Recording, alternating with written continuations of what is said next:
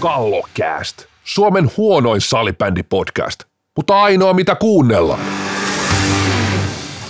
Kallokääst 94. Pitkä, pitkä tauko ollut tässä meikäläisen podcastissa. Ollut, ollut joulukiireitä ja Suomen Cup-kiireitä ja kaikkea muuta, mutta ilmeisesti kiirettä on ollut myös vakio vierailla. Täällä on jälleen Siltsu Siltanen ja tuottaja Tiiainen.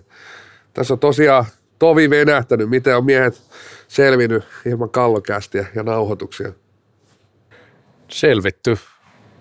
Siinä ja siinähän se on ollut, että päästiin tämmöiseen uuteen lokaatioonkin tekemään kauniiseen merihakaan tätä lähetystä, niin ei kai siinä. Hauskaa nähdä ukkeleita ja hauskaa jauhaa kakkelia.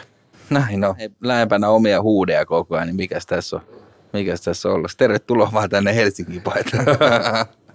Ei ole Omikron osunut vielä. Ei ole. Ei ainakaan tietojen mukaan. Mistä taitaa olla, taitaa olla ihan feikki. Mä en mistään saanut sitä. Niin vaikka säkin oot patsastellut vaikka kenen räkänokan kanssa tuo ruutua myöden. Kyllä. Hei, patsasteltua tuli, tuli oltua ja patsasteltua Suomen Cupin finaalitapahtumassa Turussa. Öö, kappi, joka on tullut voitettua ja on tullut haudattua ja on tullut piuhat vedettyä irti ja nyt kup voi jälleen hyvin, vai voiko? Niin tässä taitaa olla itse asiassa 1900-luvun cup voittaja ja 2000-luvun cup voittaja. Ja sitten yksi vielä odot, odotellessa siinä sohvalla. Joo, olisiko nyt 32 parhaan joukkoon päässyt joskus, että hyvin lähellä voittoa. Silloin, silloin Kapin kultavuosina, kun liigajoukkoitakin oli ehkä kolme plus koirat tota, mukana. Mutta joo, siis mä sanoisin näin, että en mä nyt tätä kokonaiskappia nyt osaa sanoa, ei mulla, en mä nyt seurannut tätä kappia oikeastaan ollenkaan ennen tätä finaalitapahtumaa, tai hyvin vähän, johtuu osittain siitä, että siinä ei niin kuin ihan hirveästi semmoisia kiinnekohtia ole, mutta finaalitapahtumalle mä annan kyllä plussaa, että se oli kyllä hyvin rakennettu toi, että oli välijärjet ja finaalit ja pelit sattuu olemaan hyviä, että ehkä siellä oli sitten suurin piirtein oikeat joukkueetkin, että, että en mä tiedä, kyllä niistä finaaleista paljon pliisumpikin fiilis on jäänyt kuin mitä tosti jäi. Tota formaattia, jos pystyisi pikkusen vielä kehittää. Toki yleisö nyt pois. Toki näissä on myös aina se, että tietysti yksi paikkakunta ja sinne tuodaan, tuodaan kahdeksan joukkuetta, niin miten sitten kuitenkaan yleisö saadaan kiinnostumaan edes, edes osasta otteluita. Plus sitten jos käy näin, että esimerkiksi niin sanotusti järjestävä, järjestävä joukkue ei sitten ole finaalissa, niin sitten siinä on aina vähän sellaisia riskejä myöskin olemassa, että et tota, mutta ihan, ihan tervetullut mun mielestä tämä finaalitapahtuma. Jossain vaiheessa tuntuu, että Kopilla oli idea, että viedään, viedään Tallinnaa ja viedään, viedään kaupunkeihin, jossa ei F-liigapaikkakuntaa ole. Mun tietysti tämä voidaan myös toki yhdistää tämä finaalitapahtuma ja tämä, tämä lähetyssarnaus työ jatkossakin. Toki nyt aika lailla tietysti kaikki ulkomaat on muuta ollut aika epätodennäköinen vaihtoehto, mutta ää, pelithän oli varsin, varsin hyviä myöskin.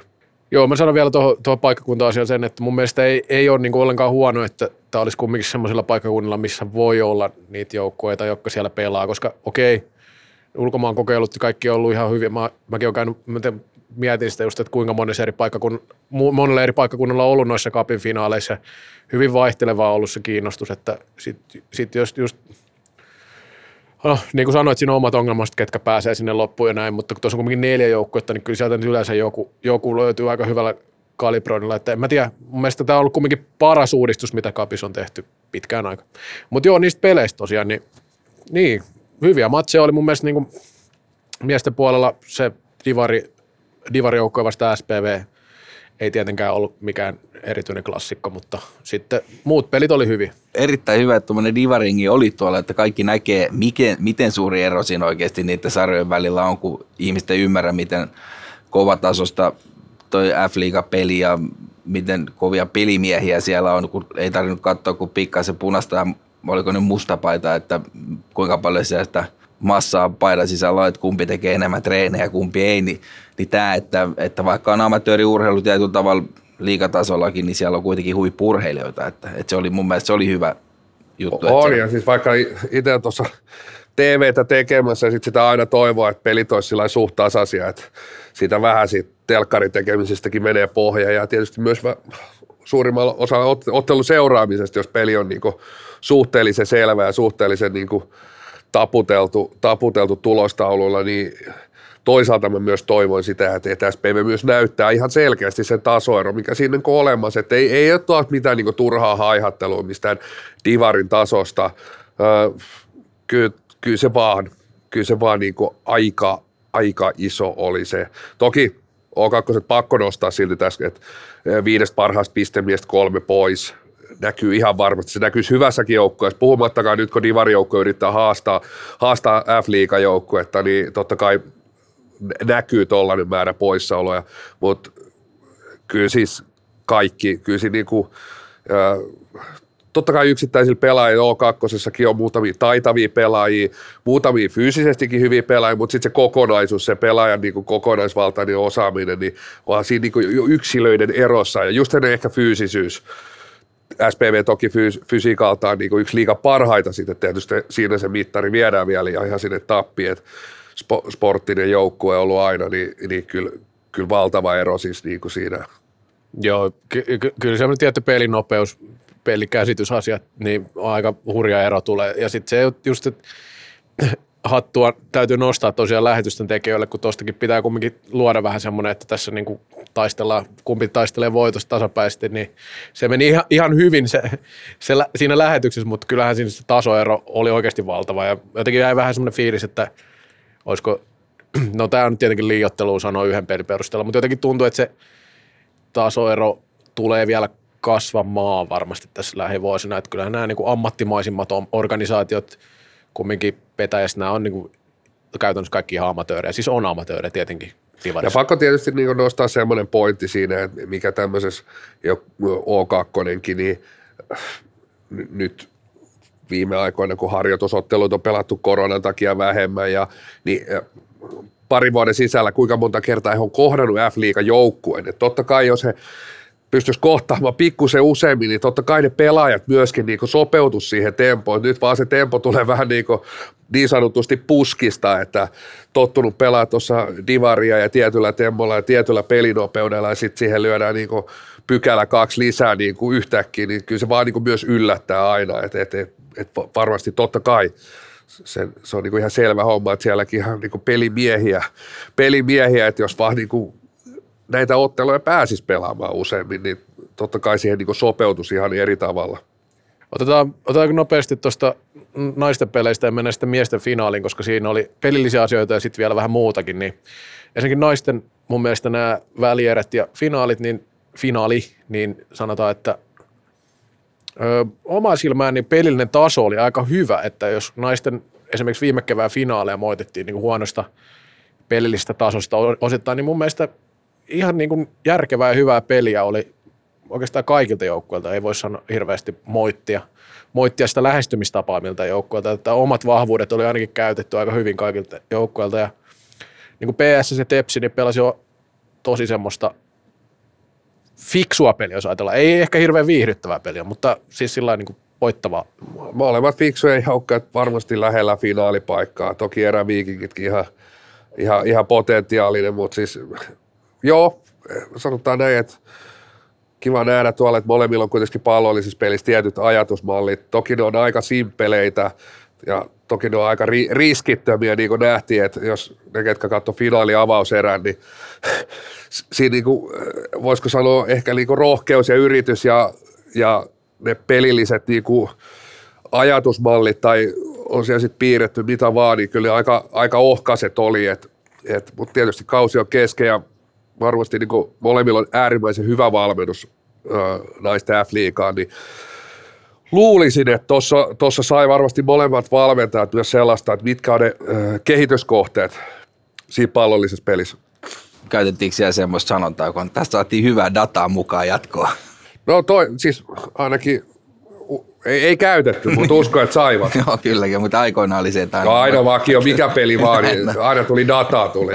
Saatiin, saatiin tärkeitä juttuja, mutta siis molemmilla oikeastaan se, että pallo pystytään kyllä ihan kohtalaisesti niin toimittaa hyökkäysalueella, mutta sen jälkeen sen jälkeen niin ne vaihtoehdot ja ne niin mallit on kyllä aika ohkasi. Et, et jos ajatellaan, että molemmat pelaat tuommoisessa pelissä, missä on vahva puolustus vastassa, palloton peli viedään tosi riskittömälle, niin kyllä sun pitäisi olla oikeastaan yksi, kaksi mallia siellä, kun molemmat pelaa oikeastaan pallo kulmapalalle ja lähtee sieltä rakentamaan. Taas kun he edes uskalleta paljon pelaa, eli pelataan suoraan päätyy, niin sitten siellä pitäisi olla mielestäni niin kuin pari pelaajaa perus äh, liike, jättö, kiven, koupeliä, että pystyttäisiin sieltä niin vähän murtautuu. Et nyt se jää vähän sellaiseksi, että kenet löytyy se yksilö, mikä sitten yksinään pystyy niin jonkun, jonkun jutun loihtiin. Et, et, ja PSS liittyy tuossa finaalissa oli sit loppupeleissä pikkusen enemmän ja, ja peliratkaisu nyt oli, jos yhtä ratkaisua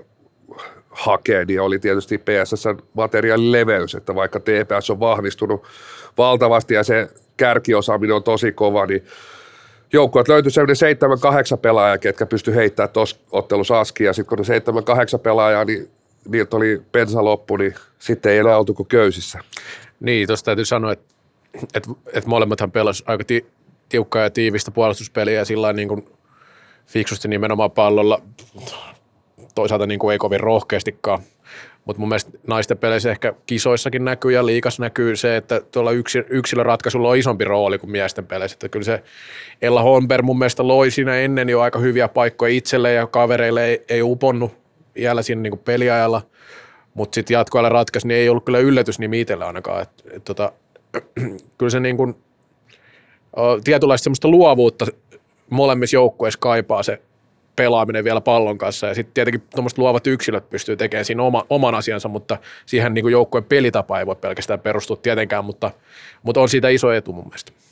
Joo, luonnollisesti, että totta kai siis niin kuin naisten sarjassa yksilöiden merkitys ja sillä tavalla, niin kuin voisiko sanoa, että taitotasojen erot on niin kuin paljon isompi, että et, et, et yksittäisten pelaajien taitotasoero, niin siksi se ja laukaisutaitotaso esimerkiksi, että kyllä mun niin kuin, kun se täytyy sanoa tuosta niin naisten F-liigatasosta, että seuraa Ruotsin pelejäkin jonkun verran ihan KV-tason pelejä, niin on se niin, että kyllä laukaisu, laukaisu laatuun, kovuuteen kiinnittäisi tosi paljon huomioon. Se ei tietenkään tule sille, että pelkästään sieltä käy ne joukkueet treenit, mutta et, et, kuitenkin tämä fysiikkaa ja laukaisu pystyisi jonkun, kohtalaisen paljon niin omalla, ajalla, omalla ajalla tekemään. Et on niin kuin, kyllä on niin kuin murhaava pelaaja tuohon sarjaan, jos, jos niin kuin on, on niin kuin painava laukas. Ja jos ajatellaan näitä niin kuin top 4 jengiä, niin kyllä se niin kuin aika, aika vähäinen sen niin kuin viivapelote on yhdellä, yhdelläkään pelaajalla. Joo, ja vielä siihen päälle, jos, jos pystyy suoraan syötöstä laukoja muutenkin, jos ne ratkaisut on vähän nopeampi kuin semmoisia, että siinä tulee sitä viivettä. Että välillä näkyy esimerkiksi viime, viime kevään finaaleissa niin aika paljon ylivoimalla näkyy sitä, että otet, niin kuin aina kun tuli syöttö, niin pelaa otti haltuun se, oli sitten syöttö tai veto seuraava ratkaisu, niin se, on, se olisi myös etu, että siellä tulisi niin nope, nopeampia ratkaisuja näissä, näissä huippupeleissä, koska kumminkin sitä tilaa, tilaa aikaa ei ole mitenkään paljon silloin, kun parhaat pelaa vastakkain. Et se, et siinä mielessä siinä on selkeä kehityskohta. Mutta mennään sinne miesten finaali Classic SPV. Siitähän tuli aikamoinen peli lopulta sitten, että se alkoi SPV-kannalta parhaalla mahdollisella tavalla, eli 2-0 johtoa ja hienosti pelasivat siinä alussa ne paikat, mitä tuli. Ja pelisuunnitelman mukaan meni tosi pitkään klass, niin kuin SPVn kannalta oikein, mutta kyllä ne klassik pikkuhiljaa, kun se kone käynnistyi, niin oikeastaan jokainen erä oli semmoinen nousujohtaja, ja sitten mun mielestä viimeinen erä oli jo sitten aika selvästi klassikin heiniä. Klassikille ehkä niin kuin molemmat välierä finaali hyvin tyypilliset. Vähän, vähän tullut sen joukkueen tavaramerkiksi, että ei oikein ottelut lä- lähdöt, ei ole kyllä mitään ihan va- kauhean mainioita, että et sitten vaan se, se luottamus siihen, että et et usein se ensimmäinen erätauko on semmoinen, että sieltä tulee aina vähän eri klassikki, että ei enää hukatakaan palloa. palloa. Että kyllä mä sanoin, että klassikilla olisi ollut aika pitkä, pitkä perjantai-ilta siinä, jos TPS olisi ollut piirun tehokkaampi välieräottelus avauserässä. Sitten sit se vaan meni taas siihen, että sitten klassik otti perinteiset pallo haltuun, pystyy pikkuhiljaa tekemään pidempiä hyökkäyksiä, saa niinku myös tämmöisiä niinku järjestäytyneitä pitkiä hyökkäyksiä. Se on vähän semmoinen kuin tuommoinen joukko, ja sitten kun se saa paljon palloa, pitää paljon palloa, ja silloin niin kuin pallo pitkälti ha- hallussa, hallussa koko erästä niin kuin ison prosentin, niin kyllä ne sitten pienet raot löytyy sieltä. Että aina, aina niin kuin taitava pelaaja sitten kuitenkin löytää ne muutamat, muutamat hetket ja tontit, mistä, mistä sitten pystytään se maalipaikka luomaan. Ja niin oikeastaan tälläkin kertaa molemmissa peleissä.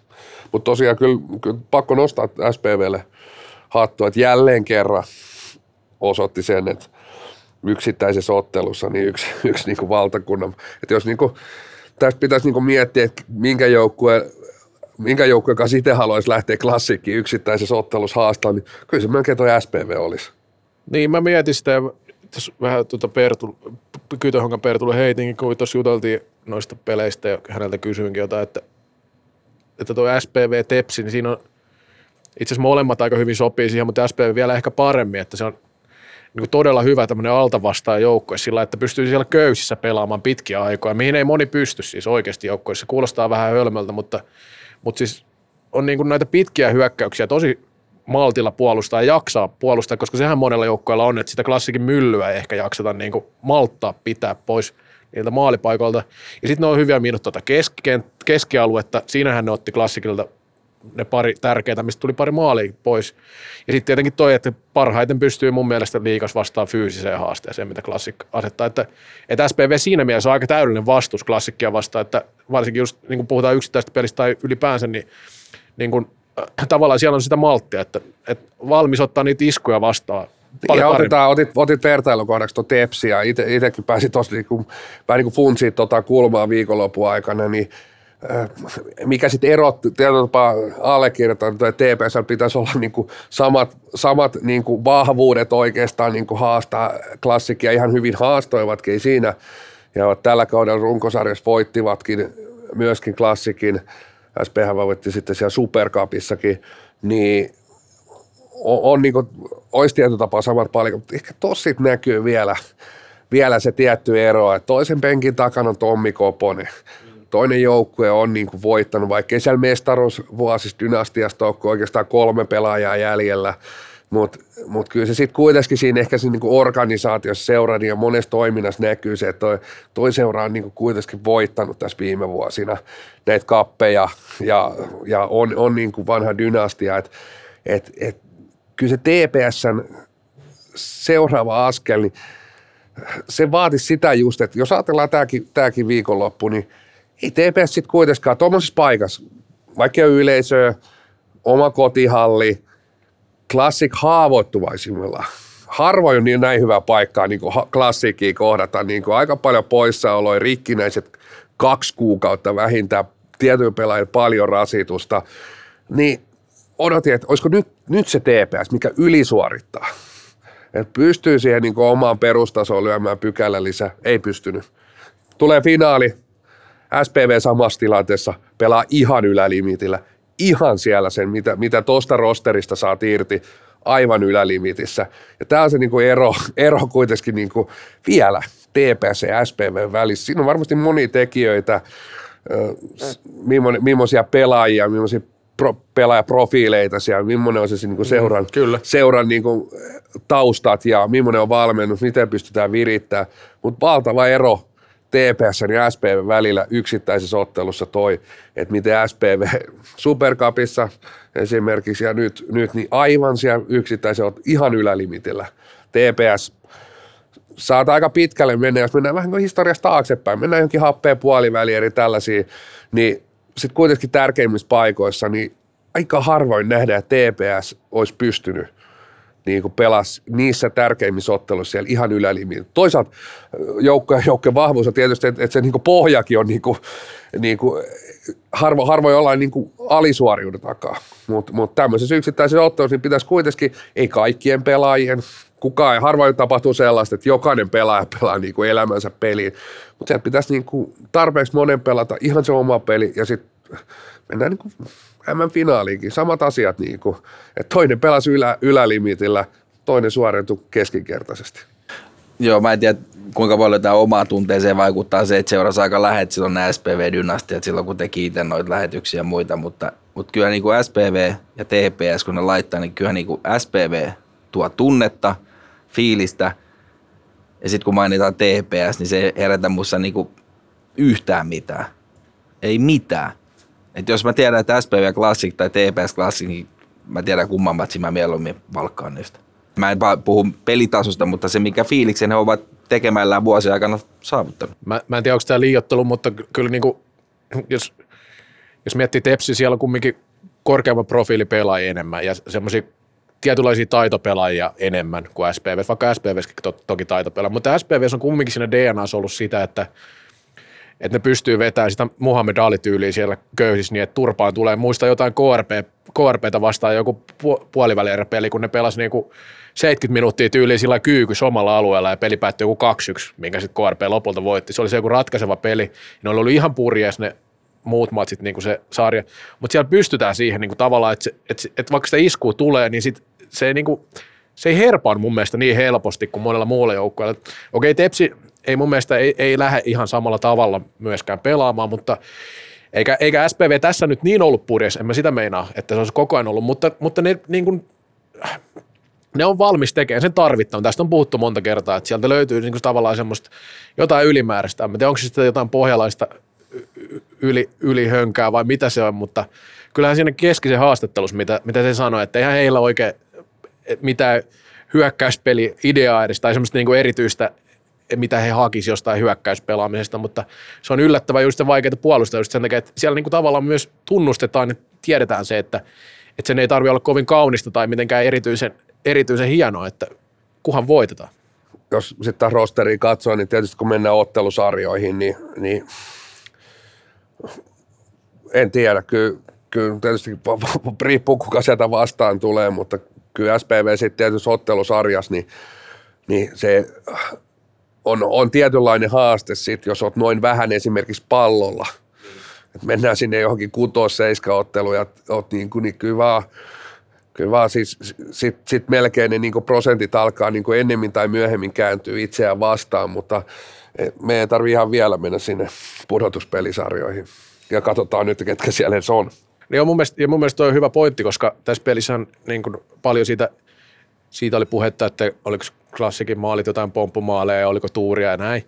Niin kyllä se sitten kumminkin näin on, että kun Classic niin paljon piti palloa tässä pelissä ja niin paljon loi niitä hyökkäysuhkia niin sanotusti, että oliko se nyt kaikki verot tai joku tämmöisiä niin suunnitelmallisia näin, niin, niin se todennäköisyys kumminkin kasvaa, että sitten pomppii jostain sisään, niin ihan sinne sitten kävikin muutaman kerran ja sitten taas toisaalta, jos miettii SPV-maaleja, niin kyllähän ne nyt oli niinku täydellisiä onnistumisia myös taas niinku ihan to, toisen, missä miettii kuinka monta huippupaikkaa SPV loi koko pelissä. Niitä ei ihan hirveästi kumminkaan ollut. Että aika hyvällä prosentilla myös onnistuivat omissa paikoissa. Että, että mikä on sitten niinku hyvää tuuria ja mikä on semmoista niinku järjestelmällistä onnistumista ja näin, niin, niin se on aina vähän ehkä vaikeaa ja ehkä välillä vähän turhaakin spekuloida, koska peli meni nyt noin, mutta sillä silti sanon, että kumpi tahansa olisi voinut voittaa ja se ei olisi ollut niin kuin täysin oikea lopputulos olisi mun mielestä ollut, ollut tässä. Että en, en mä sitä meinaa, vaan siis niin se, se on että, aina oikea lopputulos, mikä se aina oikeasti tilastosta on valotaululla se on, Se, se on näin, että sä, eikö se ollut niin, että sä seuraat vaan tuloksia? Mä seuraan sitä. Joo, mutta tota, voidaan sitten hypätä jatkoalle. Tästä nyt on keskustellaan vielä tänä päivänäkin, eli lauantaina oli peli ja kes, jatkoaika ei ehtinyt vanhentua montaa sekuntia, kun Jukka-Pekka Peltoarvo rynnisti sinne kohti klassikin maalia ja törmäsi Oskar Sillanpäähän ja tästähän seurasi viiden minuutin jäähy. Ja näin viiden päivän väännön ja väittelynkään jälkeen oikein kukaan tiedä, että pitikö siitä viheltää jäähy vai ei. Joten, tai siis kukaan ei tiedä, osa tietää, että, että pitää ja osa, osa mielestä ei. No joo, tämä nyt on taas tämä ihan sama keskustelu. Tämä on tämä, onneksi meillä on tammikuu, meillä on säbäkuu, ja meillä on, meillä on ikiliikkuja. Tällä viikolla muuten kiitokset, kiitokset vapaaehtoisille. Mutta joo, jollain viikolla taisi olla ikiliikkujakin. Oliko se, se viime... meni jo, se meni jo. Ah, no niin se sattukin just tuohon viime viikkoon, kun tämäkin tapahtui. Et taas päästiin keskusteluun ihan samasta aiheesta, että mikä on säännöt ja onko säännöistä tätä ja mikä on sääntöjen tulkinta ja saako maalivahti olla siellä pikkualueella, isolla alueella vai saako se juosta ympäri kenttää ja saako sitä kolata samalla tavalla kuin pelaajaa vai ei saa ja ihan samat asiat. Näitä on, näitä on juteltu täälläkin niin kuin pari jakson verran, jos oltaisiin kellotettu ja edelleen mä ilmaisin oman mielipiteeni itse asiassa lähetyksessäkin jo ja kyllä mulle ensimmäinen heti fiilis tuli, että nyt on vitonen Ja ei, eipä se siinä muuttunut. Edelleenkään mun mielestä Akola ei anna sillä tavalla A, vauhtia sieltä Ei. selästä, että sillä olisi merkitystä. Palloa sillanpää kädessä, kun törmäys tulee. Et, et, jos mä niin itse vertaan sinänsä semmoiseen tilanteeseen, että et, et jos tilanteessa olisikin ollut kenttäpelaaja, sä saat pallon lapaa. Kenttäpelaaja pallon lapaa ja peltoarvo olisi siinä kohtaa törmännyt suhun tolla vauhdilla, niin kyllä se nyt kakkonen ainakin on. Joo, ja siis Kyllä se mä- kakkonen ainakin on. Riippuen toki, että onko pelaaja ehtinyt ottanut haltuun, kääntänyt selä, sitten olisi ehkä vitonen, onko pää alhaalla, osuuko päähän, jne. Nämä tulee sitten. Mutta vaikka tuossa mi- mihin kohtaan ja tuolla vauhdilla, niin, niin siinä tulee se tietty hetki, että peltoarvo seuraa palloa, se tulee sieltä takaviistosta, et, et, e- ei ole vaan niin pysty siinä kohtaa havaintoon. Sitten kun pallo on kädessä, niin ei tietenkään sittenhän peltoarvo.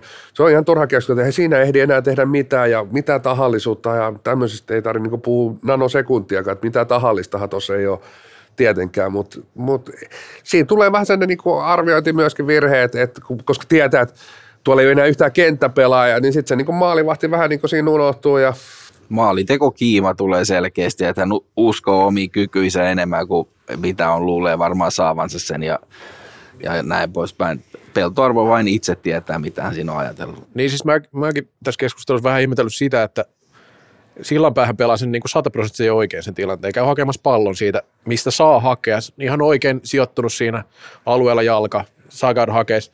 Niin jo yksi selitys oli esimerkiksi se, että, että niin kuin peltoarvon puolesta se, että maalivahti on semmoisessa paikassa, missä se ei normaalisti ole. Niin eihän se nyt sitä poista, etteikö sen pelaajan pitäisi katsoa, mitä siellä kentällä tapahtuu. Että jos sä juokset vaan eteenpäin, laput silmillä, niin voi käydä huonosti. Se pitäisi tiedostaa, kun on kyse, kyse huippupelaajista. Että eihän se niinku poista sitä peltoarvon vastuuta. Ihan täys vahinkotilanne, ikävä törmäys, vitonen, kakkonen, en tiedä, siitä on monta eri, mutta niin, kyllä- mä jäähyn tuosta ihan täysin ostan, että en mä niinku sitä oikein osta, mitä Koponen selitti muutenkaan, mä en oikein ostanut Koposen kommentteja, koska ne oli, ne oli vähän semmoisia, että anna olla jo, että kyllä se, se peli meni jo, hävi sitten, öö, vihelly seinän kannalta ikävä, mutta jos tämä olisi ollut toisinpäin, mietitään, että siellä olisi ollut Rasmus Hasu tässä tilanteessa, niin olisiko Koponen tosiaan ollut sitä mieltä, että tässä ei ollut mitään rikettä? Jos niin ottaa, mä otan tästä kaksi esimerkkiä tältä kaudelta. Juuso Ahola, Nemo Sipilä ja Santeri Lindfors ja Oskari Feldenin tilanne, nämä kaksi vaikka, niin tämä oli mielestäni selkein jäähy näistä. Tämä oli selkein tilanne näistä. Jos muistat, että Santeri Lindfors tulee maalin takaa, hänellä on pallo lavassa ja sitten sit vähän niin, Niin, kyllä. kypärä, kypärään kopsahtaa. Se oli, vi- se oli punalappu ja isoista ovista, moi moi. Ja Aholla sai myös punalapun. Siinä, siinä oikeastaan maalivahti loppuhetkillä niin tekee sen, sen niin liikkeen, liikkeen tota noin, ja et, et, menee niin kuin, mun mielestä tämä oli niin kuin ehkä selkein kaksiminuuttinen näistä. Joo. Tai, anteeksi, tästä tuli vitonen, mutta se selkein, selkein niin kuin tilanne, että mistä pitää niin kuin jäähy tulla. Äijät tuli Benny Freudilainen lipsahdus kakkonen. Mä olisin antanut kakkosen siitä. Sama kakkonen, vitonen, en tiedä. Niin tässä, tässä nyt kuitenkin mennään siihen pointtiin, että mikä, mikä, niin kuin tästä keisistä jälleen siihen, että koska mä, mä oon jutellut tästä niin kuin jokuisen ihmisen kanssa, niin kuin sellaisia, kenellä on vyöllä satoja liikaotteluja, sellaisia, kenellä on satoja vihellettyjä F-liigaotteluita, ja ne mielipiteet, ne mielipiteet on niin kuin käytännössä siitä, että ulos ovista ja jne, ja sitten, että ei mitään, ei edes niin kuin, et, et, et kuitenkin niinku ihmisiä, joita niinku todellakin arvostaa ja kenellä on niinku sillä tavalla kompetenssia, no, no aina voidaan siihen, että onko pelaaja, kellä pelaaja kompetenssia niinku arvioida jäähyjä. No mielestäni on, että semmoiset, ketkä on tuolla askis ollut, vaikkakin pelaajan, niin kyllä mun mielestä niilläkin on edelleen niinku tietty kompetenssi arvioida jäähyjä, että paljon tästä pitäisi saada ja jne. Et ei tarvi olla välttämättä sitä erotuomarikorttia, sitä tarkoita. Mutta on jutellut eri tuomareiden ja niinku muiden lajitoimijoiden, niin kyllä se niinku haitari ja se kertoo sen niinku myös sen tilanteen haasteellisuuden, sen, että tuomarit joutuu tekemään siinä ratkaisun suhteellisen nopeasti, niin että, että onko tämä niin mitä, mi- millä, onko tässä niin nollasta minuutista punakorttia, että, että, että haastava tilanne. Ja siis ehkä niin kuin yhtenä mieleen tulee se, että, että mitä nyt ei säännöissä myöskään ole, että mikä voisi tuossa niin yksi sinänsä sen niin lieventävä tilanne olla, että, että kun niin tossakaan liike ei ole maalia kohden, että niin kauan kun se maalia kohde, että tuut selkeästi niin kuin maalia kohden, ja siinä tulee ne törmäykset, niin sitten aletaan niin nostaa sitä rangaistus, rangaistavuutta. Et nyt, teki, nyt teki liike on niin ohi maali, mikä on mun mielestä peltoarvolla semmoinen niin myöskin synnin päästö siinä, että et, et totta kai se maalivahti saa olla ihan missä vaan, kent, se saa olla ihan missä vaan kentällä, mutta mut edelleen se on niin lieventävä asiahaara mun mielestä, että et, et, hän ei kuiske, että jos, jos ajaa suoraan kohti maalin, niin sun pitää olettaa, että siellä se myyrä on polvillas ja niin kuin voi tapahtua niin kuin kovassa vauhdissa suht, suht ikäviäkin asioita.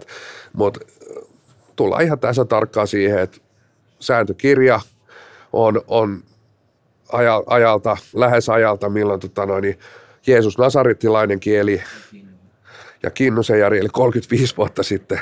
Ja nyt, nyt olisi aika sitten, tota noin, niin, no, taas, on varma, taas oli varmaan kokous.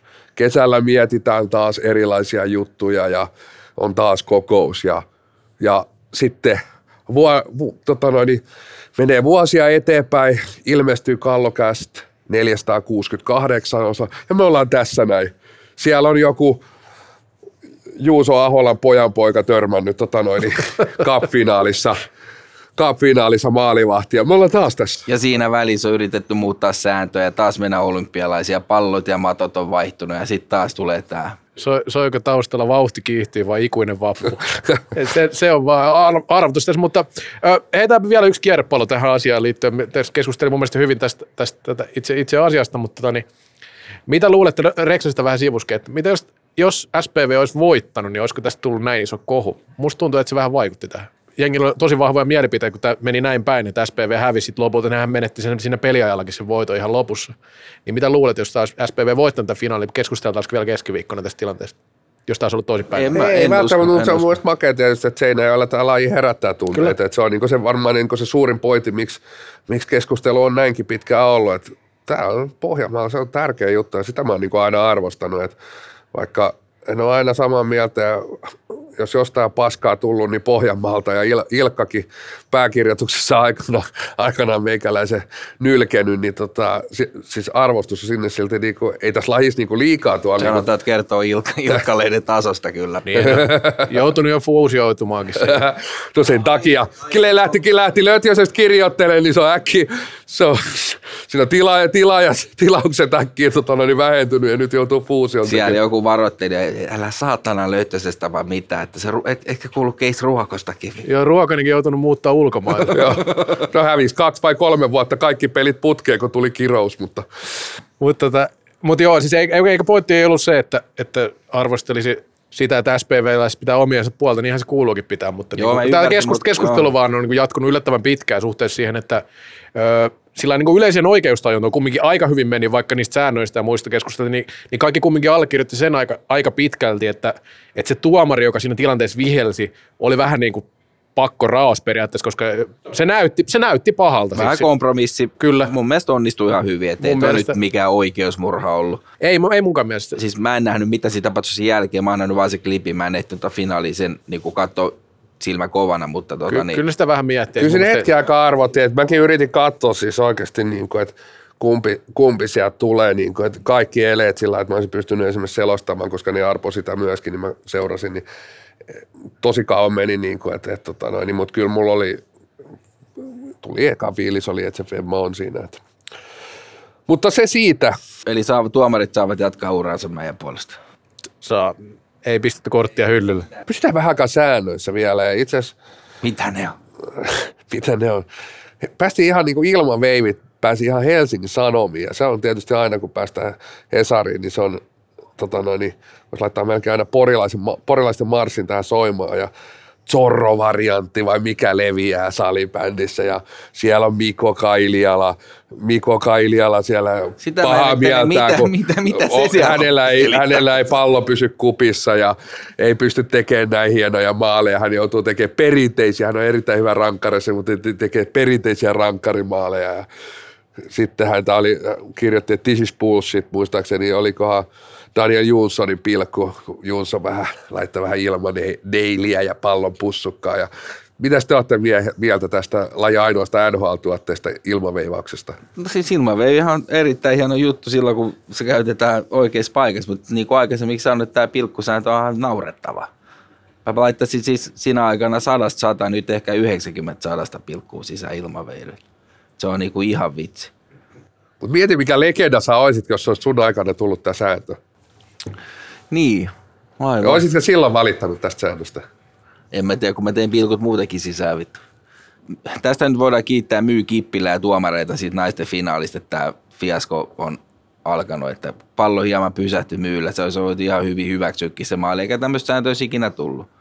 Ilmavevi sinänsä muuten, musta on ihan ok, mutta vittu, onhan tuo ihan naurettavaa, että ne kaverit sipsuttaa ja heiluttaa sitä pa- palloa no, edestakas polvien korkeudella. Mä tästä vähän kirjoitin viime viikolla just tästä ilmaveivihommasta ja katsoin niitä, mitä keskustelua käytiin, kun tämä sääntö asiaa muutettiin siis sen finaalin jälkeen ja siihen vuoteen, kun ne muuttu. Tämä oli, mikäs tuomion kausi tämä nyt oli, 18-19 taisi olla, kun muuttui kaikkea muutakin kakkaa siellä.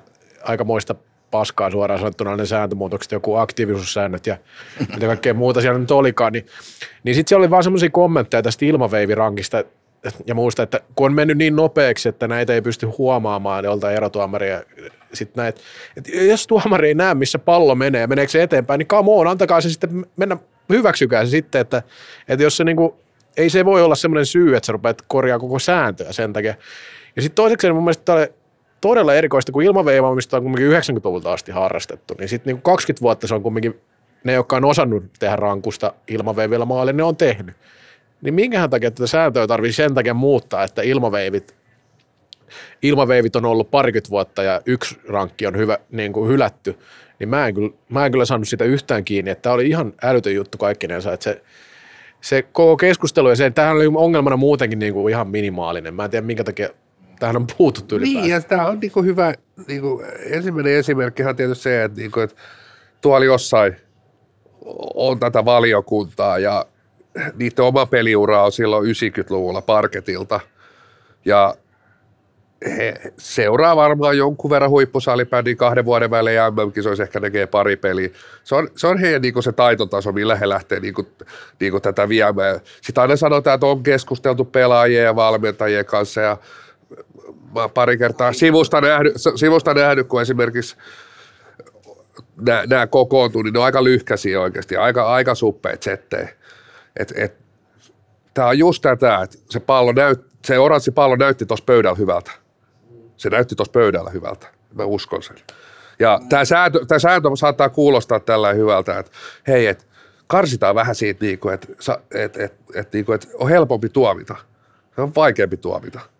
Ja t- tämä pätee kaikki nämä kolme kertaa 15, neljä kertaa, neljä vastaan neljä. Kaik, kaikissa on nämä samat niin haasteet, että peli voi ottaa ihan se, mitä joku ajattelee, että, että yksi plus yksi on kaksi, niin se ei välttämättä tässä tapauksessa ole.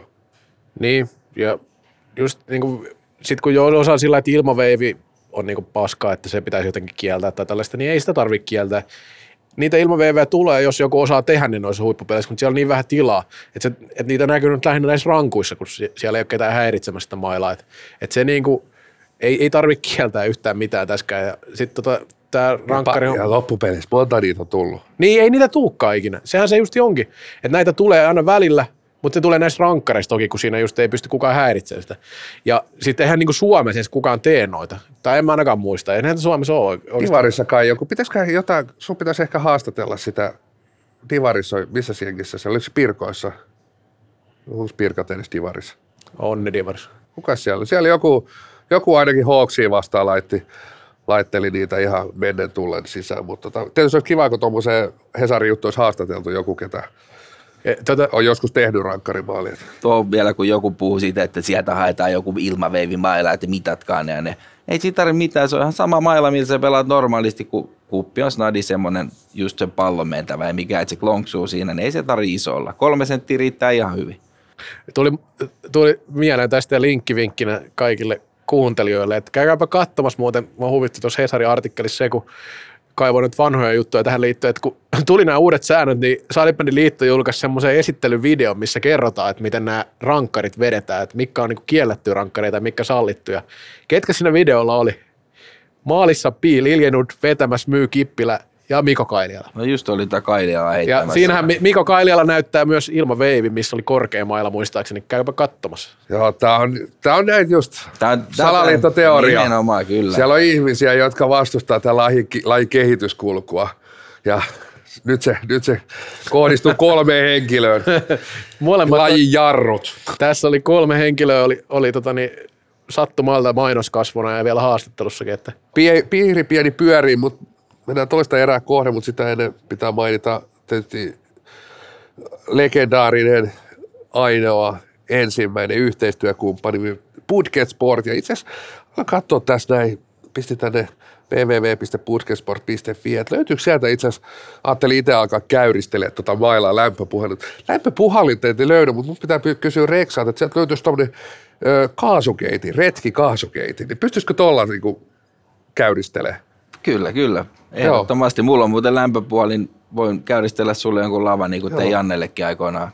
Ja tuolta löytyy muuten tuommoista, että niinä päivinä, kun ei, ei lähde tuonne hiihtelee, niin pystyykö se voitelu raudalla? Miten sillä onnistuu tuo kupiteko? Sille ei muuten onnistu. Eikö? Se, ei kokeillut? se ei kuumene tarpeeksi. Mutta tuo voitelurauta löytyy joka tapauksessa tuolta budgetista, niin se on hyvä olla joka tapauksessa siellä mailakassissa. voit sä toiselle erätaululle tai seuraavalle erätaululle etsiä semmoisen tai ennen sitä semmoisen lyhyen mailan, koska sehän on se platinataso veivauksessa. lyhyt, lyhyt maila, kun vedetään silloin niin kuin pään yläpuolella. Niin Joo. Eti semmoinen ja katsotaan, jos voidaan suositella sitä. Jes, toiseen erään. Kallokääst. Alle 35 vuotta tuuleen huutelua. Toinen erä käytiin ja otetaan yksi meidän vuosittaisista lempiaiheista. Ruotsalainen huumorilehti Independent Magasinet on jälleen valinnut maailman parhaat sählyn pelaajat ja vuodesta toiseen vituiksihan nämä menee. Joo, hyvä yritys aina, aina onnistua, mutta me ei tota, perinteisesti ole hirveästi hyväksytty näitä, paitsi että kyllä tänä vuonna taisi äänestää molempia näitä, jotka parhaaksi valittiin, että siinä se pakko allekirjoittaa nämä lopputulokset. Mikä se prosessi siis sen lehden myötä on? Siinä on niinku ruotsalaiset toimittajat Joel Siltanen Suomesta. Mä en tiedä, kysytäänkö suomessa keltään muulta, mutta aika vähän ne kysyy mu- mun ymmärtääkseni ylipäänsä, että et Ja ilmeisesti vaan- vaan kuitenkin urheilutoimittajilta, että nämä on jälleen kerran, Kyllä valmentajalta kysytään. okei, että siellä on, voi olla jotain asiantuntijoitakin on mukana. Joo, siis voi olla, että et ei ole, Et yleensä näissä valinnoissa nimenomaan haastehan on se, jos ajattelee jotain mm valintoja, että valinnan tekee urheilutoimittajat eikä, eikä lajin asiantuntijat. Joo, siis sinänsä, niin, mutta mun mielestä niin säännös on ymmärretty hyvin, että ei kumminkaan mitään TV-toimittajia otettu, että sitten niin jotain järkeä pidetään. Joo. Tota, mutta mut tota, joo, kaiken kaikkiaan, niin en, en tiedä, siis esimerkiksi mun täytyy ihan suoraan sanoa tähän, mä oon sanonut aikaisemminkin, että, että oikeasti eihän me Suomessa tai ei ne Ruotsissa seuraa, mitä Suomessa tapahtuu, ja me ei oikein pystytä seuraamaan, mitä siellä tapahtuu. Ja näissä muissa maissa, mitä ne seuraa, en tiedä. Niin kuin, seuraa, mitä seuraa, veikkaa niin Tsekki, Sveitsi, näkeekö siellä edes mitään pelejä muualta, ei tiedä. Mutta siis kaikkinensa, kaikki perustuu melkein noihin MM-kisoihin. Mitä siellä tapahtuu? Mitä siellä tapahtuu kahden päivän aikana käytä? Ja niinäkin vuosina, kun kisoja, niin se on melkein sitten Champions Cup. Kyllä, kyllä. Eli käytännössä tämä on, on oikeasti aika huuhaa, huuhaa juttuja kaikkinensa, koska et se, kyllä mä äänestin Sami Juhanssonin tosi korkealle, vaikka ei kisoissa ollut hyvä, eli mulla se oli kakkosena, niin kuin se oli tuossa listauksessa. Esimerkiksi miten hän viime keväänä pelasi, niin eihän sitä nyt voi jättää huomiotta. Mutta tuossa on se ongelma, kun tuo äänestys tehdään noiden kisojen jälkeen, niin siinähän tulee tommonen, vähän semmoinen niin kuin, rupeaa miettimään sitä vuotta. Ja sitten pitäisi miettiä sitä, että siellä on ollut niinku se, että jos se vaikka syksyllä ei ole hirveän hyvä, niin pitäisi kuitenkin muistaa se kevät, milloin on ne ratkaisupelit. Ja se saattaa jollain jäädä vaikka ihan niinku pimentoa ja tällä, että se on monta asiaa. Miehis hyvä esimerkki, Jonathan Edling. Niin, eihän sillä mitään niinku tekoa tuolla. Vittu. Niin, Pelasi yhden kaksi peliä hyvin. Se, se on siinä. En mä tiedä, Aivan. miten se on muuten pelannut. Sehän on Helsingborgin maali. niin on. Tuommoisia löytyy F-liigasta niin saman tason veskareita pilvin pimeä. Kyllä. Mutta siis samoinhan näitä oli niinku, on ollut aikaisemminkin, että, että on vaikka niinku Kim Nilsson nimen takia tyyli äänestetty ykköseksi. Ja siihen Nyt, nyt ei ole top 10. Viime vuoden pa- maailman paras pelaaja ei ole enää kymmenen parhaan joukossa. Eihän tuolla Niko Sal- Salo tai Emeli Salini tai tällaisia, jotka niin kumminkin, kumminkin niin vuositasolla todella korkealla tasolla suorittaa pääosin. Että kyllä me niin kuin vähän, että joku Marek Benes, niin mitä helvettiä, anteeksi nyt vaan, se tekee top 10 tai top 4, niin kuin siis sillä Sitten taas saas tota, on hyvä pelaaja, en kiistä, mutta toi on kumminkin top 10 maailman parhaat pelaajat, että se, se on niin kuin, pitäisi olla ihan ylivoimaisesti ne parhaat pelaajat. Sitten jos mietit niin kuin, esimerkiksi joku Emil Johansson ehdottomasti kuuluisi korkeammalle tuolla listalla. No naisten puolella sitä ykköstä, niin ei tarvitse kyseenalaistaa yhtään, että se nyt on niin selvä kuin olla ja voi, että se viime vuoden farssi nyt sentään saatiin korjattua, että se Veera Kauppi on niin ylivoimainen naisten puolella, että mä en tosiaan niin kahta sanaakaan tuossa asiassa. Et sitten, sitten miten ne muut meni, niin siitäkin voi keskustella kyllä, että kyllä siinäkin niinku, mutta toi miesten lista, niin tuossa on vähän sellaista, että Niin, ehkä kun nyt aina, aina oikeasti- mikä kyseenalaisti naisissa nyt ihan ensimmäiset Muotsepp ei ole kymmenen parhaan, joo, kymmenen niin. parhaan joukosta. No sama. Niin, eh, ehkä nyt ensimmäisenä tuli niin kuin mieleen, että aina, aina sitten, niin kuin, että oot sä toinen, kolmas, neljäs, Niin. niin kuin sitä, sitä rataa, mutta sitten aina, että et, niin, laitat tuohon niin aika, aika, aika mintit MM-kisat, voitat siellä kultaa vielä, ihan, ihan siis niin kuin ratkaisuroolissa, et ole top 10. Niin jos ajattelet tota, niin vaikka Suomesta, jos ajatellaan vain Suomesta pelaajia. Niko Salo, Emeli Salin viime kevät, koko vuosi ajatellaan näin. Okei, ke- kisat ei ollut niin hyvät heiltä kuin voi odottaa. Mutta sitten vaikka Lastikka, öö, siellä oli toi, ketä tämä nyt oli? Tietenkin tämä Kainulainen. Kaino, Kaino, niin nuorempi Kaino, Justus Kaino.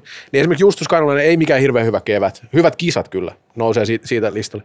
Lastikka ei hirveän hyvä ki- kevät, hyvät kisat. Mutta jos ajatellaan koko vuoden aikana, niin kyllähän noin kisat niin vaikuttaa siihen ihan jumalattomasti. Koska jos sitä koko vuotta katsoo, niin sitä niin kuin, noita neljää laittaa esimerkiksi järjestykseen, niin ei mitenkään kovin helppoa. Ja noin kumminkin kaksi mennyt siitä ohi. Et se on niin kuin, on niin kuin kertoo tuosta listauksen vaikeuk- vaikeudesta osittain, mutta myös siitä, että miten nuo kisat niin vaikuttaa ihan liikaa siihen. Että ei se, mä, mulla oli IFFlle siihen oma ehdotus, miten heidän pitäisi hoitaa toi, toi listaushomma jotenkin järkevästi, mutta ei sieltä ole kuullut mitään, että Se on ilmeisesti tärkeimpiäkin asioita. No on.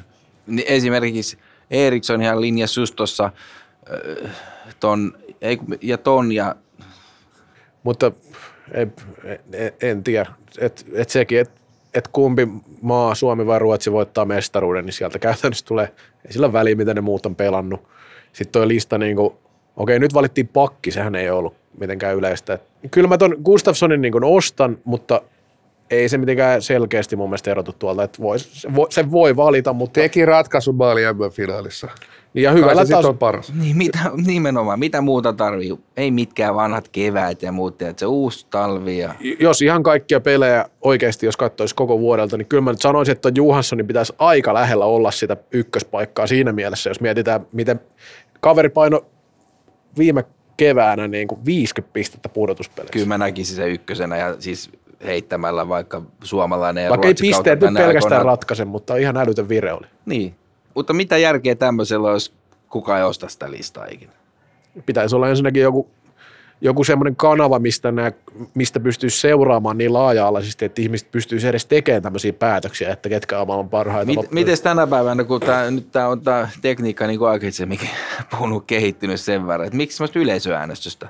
No Mä, se oli itse asiassa semmoinen, mitä mä ehdotin IFFlle, että siitä puolet tulisi tavallaan yleisöäänistä siitä, siitä tota niin, Niin, tai sitten olisi vaikka ihan oma kategoria, jos sen Niin, muuten- niin, tai ja se oli niin. toinen vaihtoehto, että toinen kategoria olisi niin kuin yleisö, yleisön paras, koska sekin kertoisi tietenkin oma juttunsa, mutta sitten se, no en mä tiedä, mutta joka tapauksessa joku tämmöinen, koska ei, ei se, Se on yleisö haastava. näe yhtään sen huonompi Se on, välttämättä. se on haastava.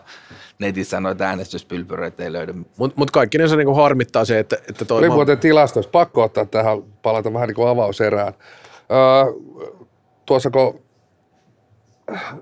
toisin kuin näihin lähetyksiin, niin noihin kapin, kapin finaalitapahtumaan tein taustatöitä ja kotiläksyjä, niin, niin tota, kap-tilastot, öö, pelaajien henkilökohtaiset tilastot, öö, et löydä yhtikäs mistään kapin mestareita.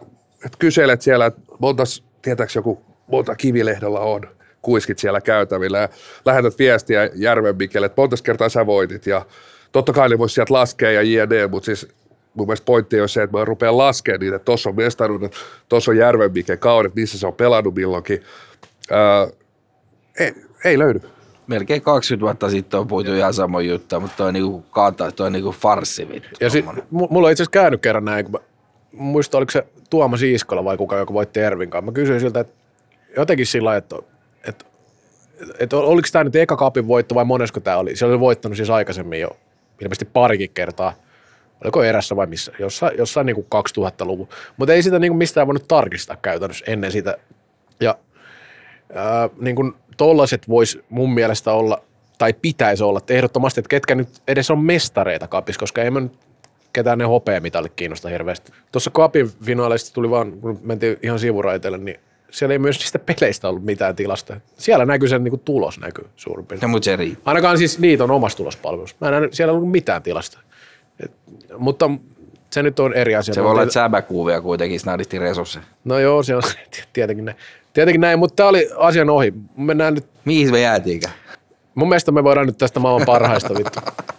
Se on arpa- arpa- arpa- parhaaseen valmentaja. Arpaa heitetty. Si- se on helppo valinta. Eli Petteri Nykky, Kyllä. Ylivoimaisesti maailman paras valmentaja. Hänen se- seuraaja, Mahdollinen seura. mahdollinen. Voihan hän pela- ve- vetää loppuun asti. Mä voisin niinku taas, mä oon tää tunnepuolen hetkellä, muut tuntuu siltä, että tällä hetkellä vittu ei ole ketään, kuka voisi täyttää No no tästä- vittu nykyn, nykyn mahtisaappaat, siis sillä tasolla. Okei, sinne voi joku mennä taas luomaan omaa kulttuuria pariksi, kolmeksi, neljäksi vuodeksi, varmaan sitä. Mutta se, että pääsis niinku suoraan tuohon ytimeen kuin noin, niin mä en näe. Mutta te olette lähempänä ja tiedätte, mäkin olen joskus ollut, mutta tällä selkeä tuntuu, että en tiedä.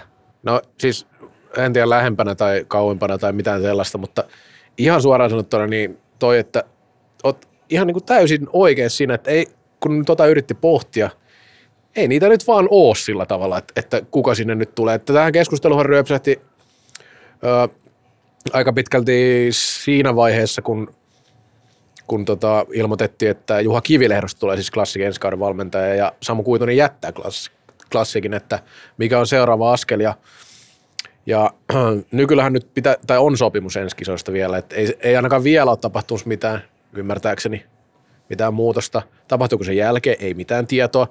Mutta kun miettii tätä tilannetta, niin jos vaihtoehto on nyt sitten niin kuin Kuitunen, joka on kumminkin ää, periaatteessa eläkeikäinen valmentaja, joka vielä painaa tuolla, tuolla menemään, niin siinä ne vaihtoehdot niin kuin realistisesti tähän seuraavaksi on. Että kyllä näitä ehdokkaita on. Eikä sekään välttämättä mitään, että on ikäkään näin, mutta mä, se on ollut paljon klassikin mukana. Hokis tullut suoraan, on nykykaan näin, mutta mitä jos tulee jotain vaihtuvuutta pe, niin kuin pelaajissa? Niin. Että ne, ei ole ne tutut pelaajat, ei ole ne tutut ratsut siellä, niin siinä vaiheessa punnitaan coachi enemmän sitten niin kuin myös kuitunen. Joo, ja kyllä se, kyllä nyt kuitenkin varmaan niin kuin monen papereissa, jos nyt jotain ker- kertoimia ruvetaan laskemaan, niin varmaan niin kuin pienin kerroin lyötäisiin hänen, hänen niin kuin tota noin, rintataskuun, että lähtisi niin sanotusti ykköshevosena siihen haastamaan. Sitten, jos mietitään sellaisia niin kuin nimiä tai jos itse, itse lähden niin kuin, niin kuin uskottavuuskulmasta, mies, jota on kysytty enemmän kuin kerran ja enemmän kuin kaksi kertaa miesten maajoukkueen peräsimeen Jan-Erik Vaara. Niin, ulkomaisista vaihtoehdoista toki, kyllä. Ja se yksi kynnys siinä on, että se on tie, tietyssä kohtaa sitten kuitenkin Suomi on tässä lajissa ollut viime vuodet niin kuin suunnannäyttäjä ja sitten sit se olisi kuitenkin ehkä sellainen pikkuinen, pikkuinen perseen näyttö sille suomalaiselle valmennusosaamiselle. Kyllä se toi Ruotsin peli vähän tuulahduksia silloin, kun se, se jotain touhuille. Niin. Ja nyt ei ole tainnut olla aktiivivalmentaja Niin, se on missään monen vuoteen, että vähän epäillä. Tässä on vähän semmoinen niin kuin Hans Pakke-ilmiö hetken päästä, että niin kuin otetaan vähän, otettaisiin kyllä aika puskista se, se päävalmentaja mun mielestä.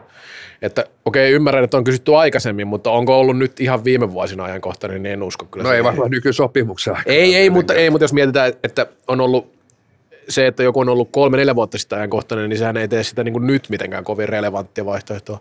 Että se niin kuin, ö, vaara Mutta tullaan vähän siihen, että niitä relevantteja vaihtoehtoja on niin ei, vähän. Niin, niin siis on, oot oikeassa siinä, että, että niitä on. Että, Sitten tietysti, ketä, ketä ne niin muut nimet täältä kotimaasta on, niin mun mielestä Rexalla on ihan niin tietty kulmaa siinä, että voisiko sanoa, että Kuitosen jälkeen lähdetään niin kohtalaisen pitkältä takamatkalta. Tietysti nyt, nyt ehkä haluaisin pitää tässä se kulman, että kenet, kenet itse näen siinä niin maajoukkueen valmentajana siinä roolissa ja näin. Että sittenhän siellä on kaikki nämä, niin kuin, tähän lyödään sitten päälle se, se politiikka, että, että tota noin, niin jos olet Lappeenrannasta, niin saat jo valtava edu. Et se, se, se mafia kuitenkin on yllättävän isossa roolissa siellä, kun seuraava päävalmentaja valitaan Lappeenrannan Sitten voi mafia. olla myös epäreilua edes verrata ketään nyky, kun miettii nykyn historian, missä lähtee tuolta 2014, kun oli vai 2004, sori.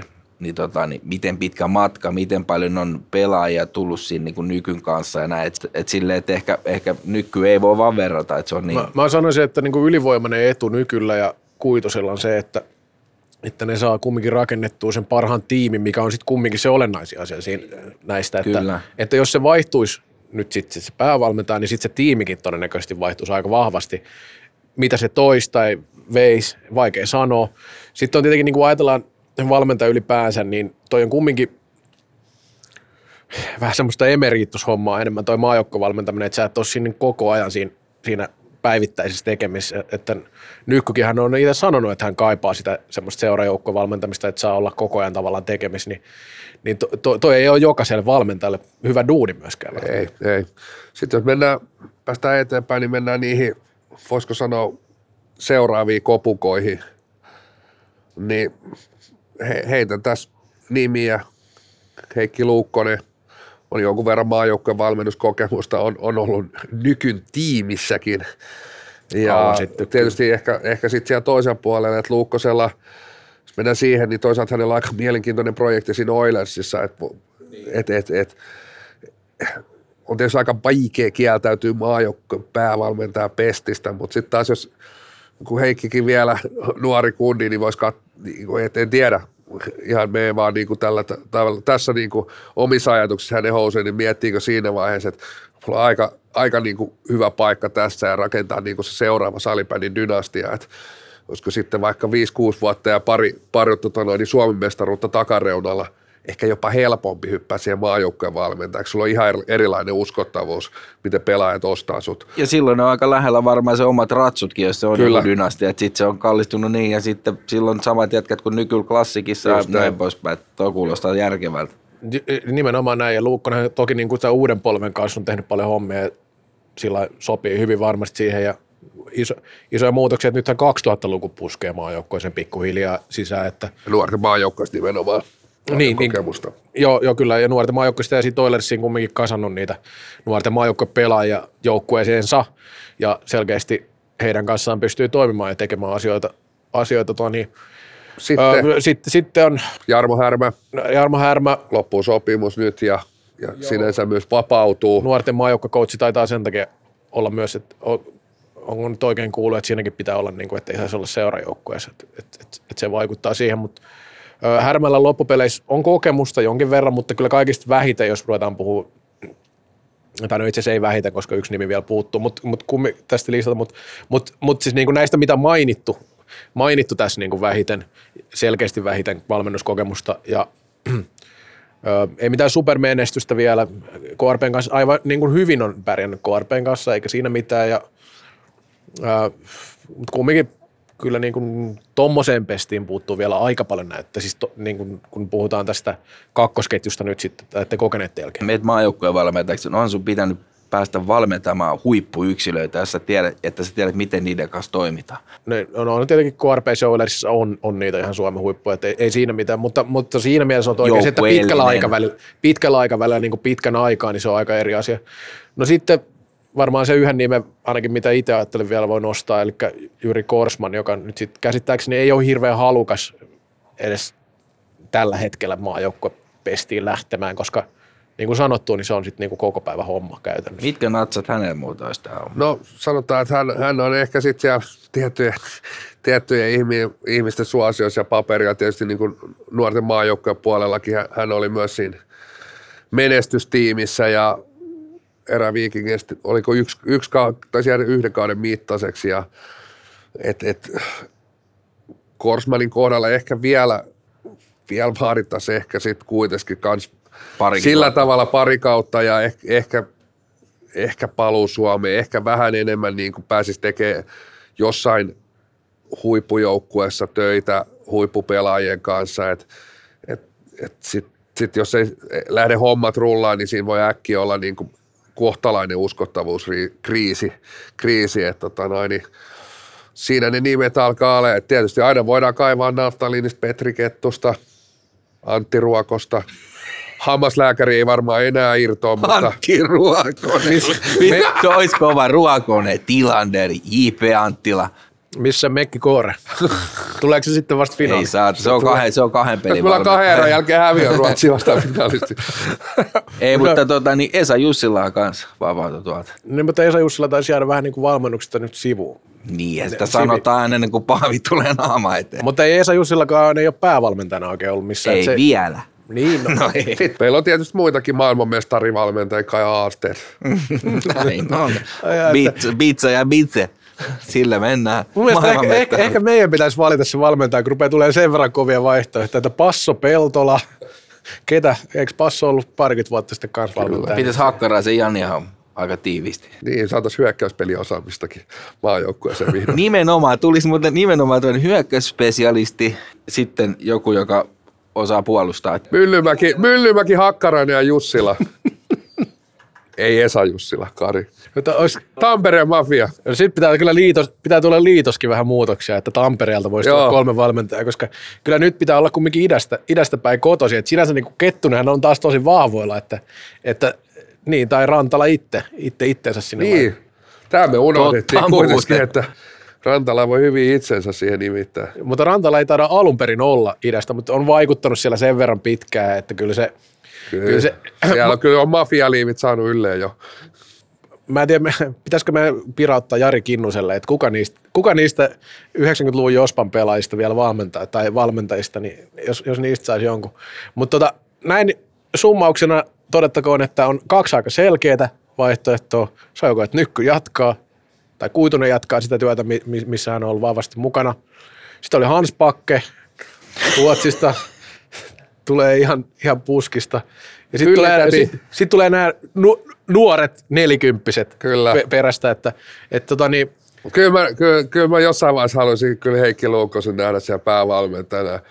tuleeko englanniksi tota niin kurinpito vastaan? Joo, toinen erä alkaa paketissa muistuttelee, että kun menet budgetsport.fi ja jos oot kiinnostunut esimerkiksi tuosta mä, pää, ma, maajoukkueen päävalmentajan pestistä, niin siellä on tommosia taktiikkatauluja, Unihokin tuommoinen taktiikkataulu budgetissa 1695 ja siihen kun sitten ostat vielä kroksit päälle, niin alat ole jo itse asiassa erittäin varten otettava vaihtoehto Suomen seuraavaksi päävalmentajaksi. Onko se aurinkolaisia otsalle? Kultaiset löytyy. Onko muovituoleen? Ei. No sitten ei, ei budjetista ei vielä pääse. Ei tää mikään etola, saatana.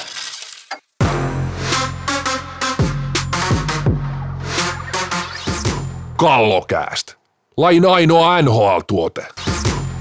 Jatkoaika, mennään eteenpäin.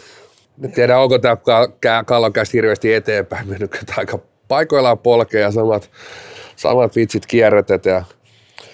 Mitäs meillä oli brändityöryhmässä? En mä tiedä, mutta me ollaan kyllä niinku uudistettu tämä laji, koska meillä tulee kahden erän jälkeen jo jatkoaika. Kyllä. Lyhennettiin peliaika. niin on lyhennetty pelejä. Kaksi kertaa 20 minuuttia, tämmöinen turnauspeliaika. Mutta tota, joo, miss, missä mennään säbäkuussa? Ja mä voin kertoa se. Nyt mennään vapaaehtoisten kiittämisessä. Viime viikolla oli ikiliikkujat ja vapaaehtoisia kiitetään. Mä tiedän, miten te olette tehnyt sitä, että tai löydästä mä tiedän, että sulla oli vissiin se, että sä oot käynyt joka päivä tällä viikolla parvekkeella taputtaas. Mä oon soittanut Sunstormia. Miten sä Rex on tehnyt? Mä oon ollut hetken hiljaa, hiljaa joka päivä vapaaehtoisten puolella.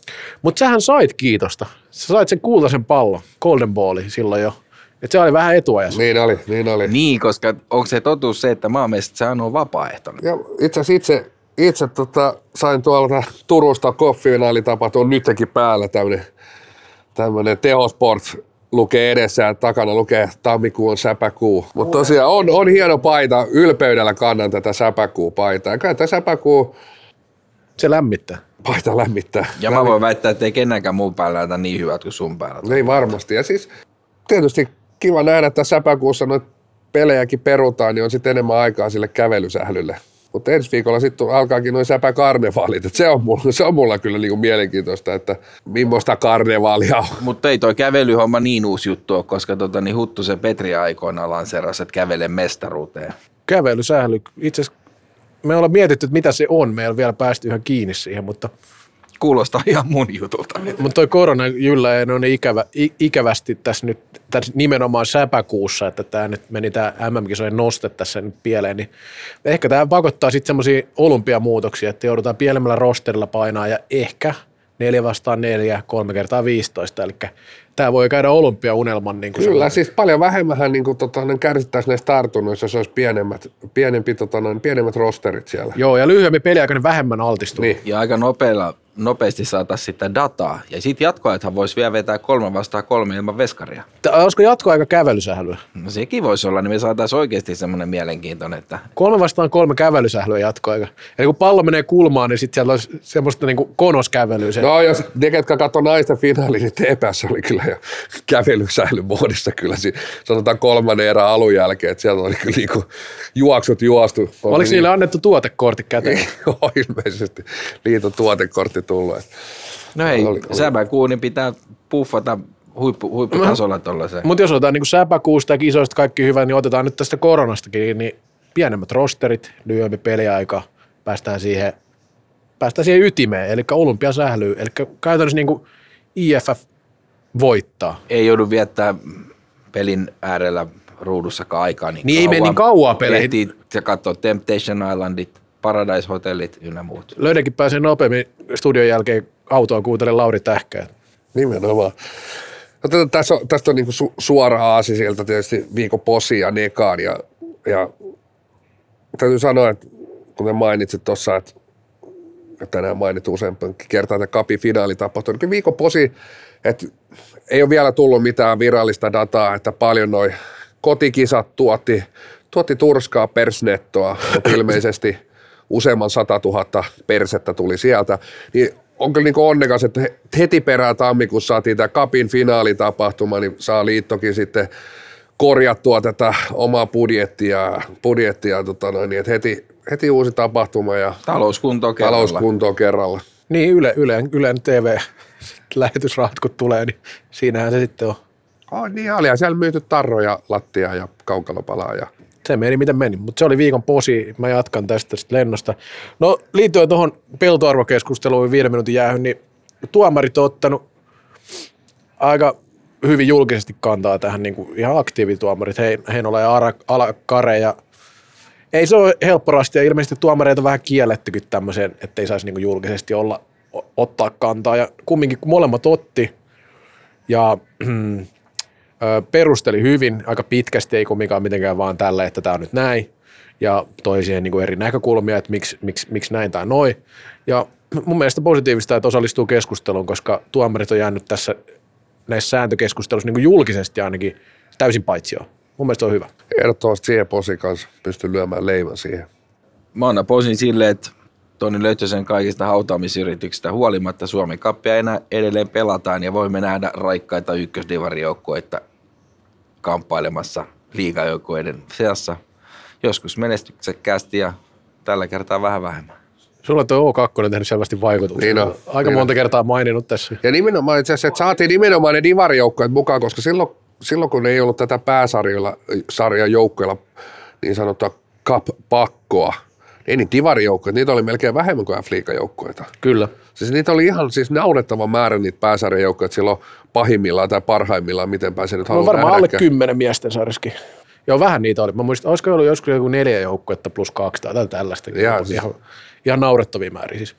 Mulla lähtee viikon posi tota noin, niin, ö, Turkuun.